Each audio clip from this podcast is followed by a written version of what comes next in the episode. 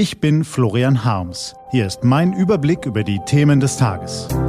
T-Online Tagesanbruch. Was heute wichtig ist. Montag, 30. August 2021. Das Triell hat eine Siegerin. Gelesen von Anja Bolle.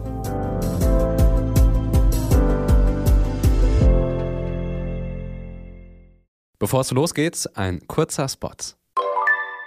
Schlafen Sie auch manchmal schlecht? Ojono, die innovative Drei-Phasen-Tablette aus Pflanzenextrakten und Melatonin. Die Inhaltsstoffe werden zeitlich versetzt freigesetzt und fördern ein schnelles Einschlafen, unterstützen einen ruhigen Schlaf und begünstigen das Durchschlafen. Jetzt in Ihrer Apotheke. Das Rennen der Kanzlerkandidaten wird spannender. Bisher war der Bundestagswahlkampf mau. Seit gestern Abend ist das anders. Hitzige Wortgefechte oder scharfe Attacken gab es in der ersten Fernsehdebatte der drei Kanzlerkandidaten zwar nicht, aber eine lebhafte Diskussion über viele Fragen, von denen Deutschlands Zukunft abhängt. Keiner der drei Kombattanten trug einen klaren Sieg davon, aber jeder hatte stärkere und schwächere Momente.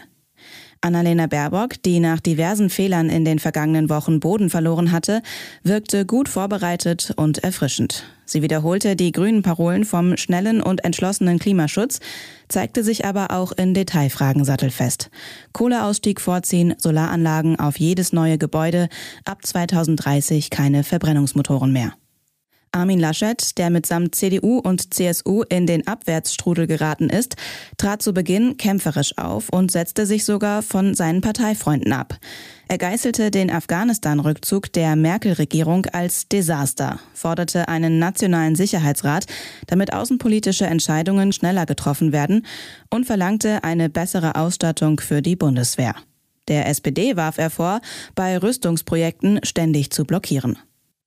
Olaf Scholz, den der überraschende Umfrageaufschwung der SPD beflügelt, referierte routiniert über den Umbau der Energieversorgung und die EEG-Umlage und skizzierte, wie er mehr Windräder und Stromtrassen bauen will, indem er Planungsverfahren beschleunigt. Armin Laschets Angriffe ließ er abtropfen und beharrte darauf, dass Steuererhöhungen für Reiche die Gesellschaft gerechter machen.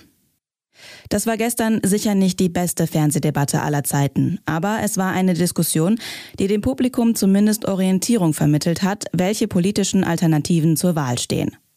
Alle drei Parteien haben Kanzlerkandidaten aufgestellt, die ihr Handwerk verstehen und sich glaubwürdig für das Gemeinwohl einsetzen.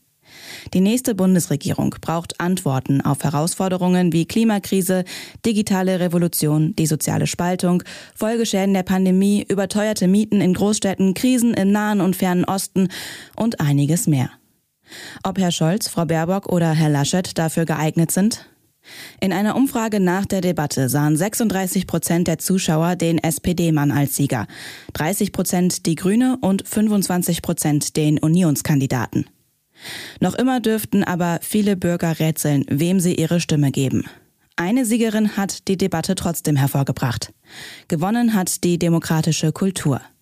Wer sich anschaut, wie vergiftet, polemisch und verletzend politische Debatten in vielen anderen Demokratien geführt werden, konnte sich im ersten TV-Triell der Bundestagswahl 2021 über einen fairen Schlagabtausch freuen. So gesehen war dieses Wochenende ein gelungener Auftakt zur heißen Phase des Wahlkampfs. Noch 26 Tage bis zur Entscheidung. Was heute wichtig ist.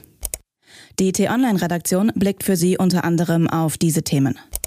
Außenminister Heiko Maas ist auf Afghanistan-Mission, um auszuloten, wie die Menschen dort noch in Sicherheit gebracht werden können. Nach der ersten Station in der Türkei, auf der es um den Weiterbetrieb des Flughafens Kabul und die Aufnahme von Flüchtlingen ging, lauten die weiteren Ziele ab heute Usbekistan, Pakistan und Tadschikistan, bevor schließlich Katar folgt.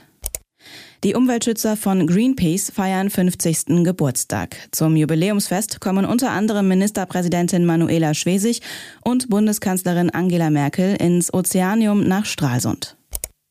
Und ab heute gilt fast in ganz Paris ein Tempolimit von 30 kmh. 59 Prozent der Pariser hatten einer Geschwindigkeitsbegrenzung zugestimmt. Weniger Unfälle, weniger Lärm, mehr Raum für Radfahrer und damit auch mehr Klimaschutz lauten die Argumente. Das war der T-Online-Tagesanbruch vom 30. August 2021. Produziert vom Online-Radio- und Podcast-Anbieter Detektor FM.